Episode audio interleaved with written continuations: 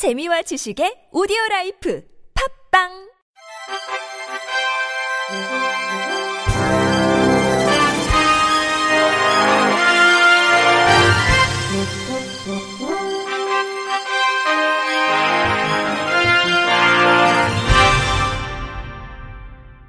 청취자 여러분 안녕하십니까? 5월 17일 수요일 KBS 뉴스입니다. 문화체육관광부는 제11회 전국 장애인 학생 체육대회가 어제부터 오는 19일까지 충남 일원에서 열린다고 밝혔습니다.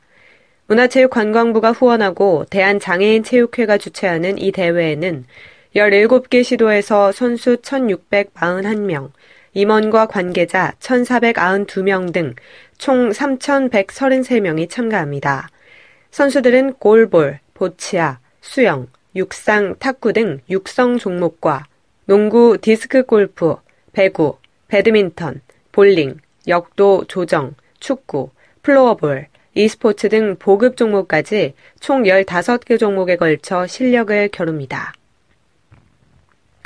한국지체장애인협회 제8대 중앙회장 선거가 오는 31일 치러지는 가운데 후보자와 기호가 확정됐습니다. 이번 선거에는 총 2명의 후보가 출마했습니다. 기호 1번 김광환 후보는 58세로 전 한국지체장애인협회 회장을 역임했으며 서울시립 북부장애인종합복지관 관장, 한국장애인 고용안정협회 중앙회장을 맡은 바 있습니다. 기호 2번 조향현 후보는 49세로 전 한국장애인 고용안정협회 회장을 역임했고 문화체육관광부 장애인 문화체육과장, 대한장애인체육회 이천 훈련원장을 맡은 바 있습니다. 재단법인 장애인기업 종합지원센터는 장애인 기업의 인식 개선과 기관 인지도 제고를 위해 개그맨 이수근 씨를 홍보대사로 위촉했다고 밝혔습니다. 2003년 KBS 18기 공채 개그맨으로 데뷔한 이수근 씨는 14년간 왕성한 활동을 펼쳐오고 있으며 양돈자조금 관리위원회와 고용노동부, 김포시, 대한신장학회 등 많은 기관의 홍보대사로 활동해 왔습니다. 백규현 장애인 기업종합지원센터 이사장은 국민적 인지도가 높은 이수근 씨를 센터 홍보대사로 위촉하게 돼 기쁘다며 전국 3만 9천여 개 장애인 기업의 인식 개선과 센터 인지도 제고를 위해 힘써달라고 당부했습니다. 이수근 씨는 장애인의 경제적 자립과 고용 창출에 크게 기여하고 있는 센터의 홍보대사로 활동하게 돼 영광이라며 장애인의 창업을 적극적으로 지지하는 한편 여러 방면을 통해 힘을 보태겠다고 말했습니다. 부산 북부경찰서는 장애인 활동 보조금을 부정 수급한 혐의로 모 장애인센터 소장 53살 A씨 등 3명을 불구속 입건했습니다. 부산에서 장애인 자립생활센터를 운영하는 A씨 등은 지난해 1월부터 1년가량 장애인 활동보조금 1,120만 원을 정부로부터 부정수급한 혐의를 받고 있습니다. 경찰 조사 결과 이들은 자신의 센터에 근무 중인 1급 지체장애인의 이동 등 활동 보조를 한 사실이 전혀 없었지만 마치 한 것처럼 꾸며 국고 보조금을 타는 것으로 드러났습니다. 인천시각장애인연합회는 지난 10일 인천대공원 야외음악당에서 제18회 인천시각장애인 재활대회 건강하나 플러스 행복 이음 행사를 개최했습니다. 유정복 시장을 비롯한 내빈 및 관내 시각장애인과 가족, 자원봉사자 등이 참석한 가운데 진행된 이번 행사는 일부 기념식과 2부 어울림 대회로 꾸며졌습니다. 일부에서는 시각장애인 여성중창단의 축하 공연에 이어 타의 모범이 된 시각장애인 및 복지 발전에 기여한 공로자에 대해 표창과 감사패가 전달됐습니다. 2부에서는 OX 퀴즈 및 노래자랑과 행운권 추첨 등 다양한 프로그램들이 이어졌습니다. 박용월 인천 시각장애인 연합회장은 연합회는 제가 시각장애인 발굴에 노력하겠다며 시각장애인 권리 보호와 삶의 질 향상, 직업 영역의 확대 등 복지 향상에 힘쓰겠다고 말했습니다. 발달장애인 협동 풋살팀 SH 발로차 FC가 창단했습니다.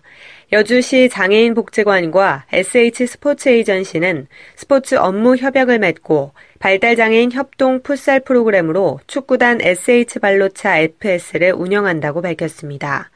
문성환 SH 스포츠 에이전시 대표는 축구는 누구나 동등하게 누리고 즐길 수 있는 운동으로 SH 발로차 FC를 창단하면서 소외계층에 조금이나마 도움을 줄 수 있게 된 것 같아 가슴이 따뜻해진다며 좋은 일을 할 수 있도록 배려해 주신 여주시 장애인 복지관 관계자분들께도 감사의 인사를 전하고 싶다고 말했습니다.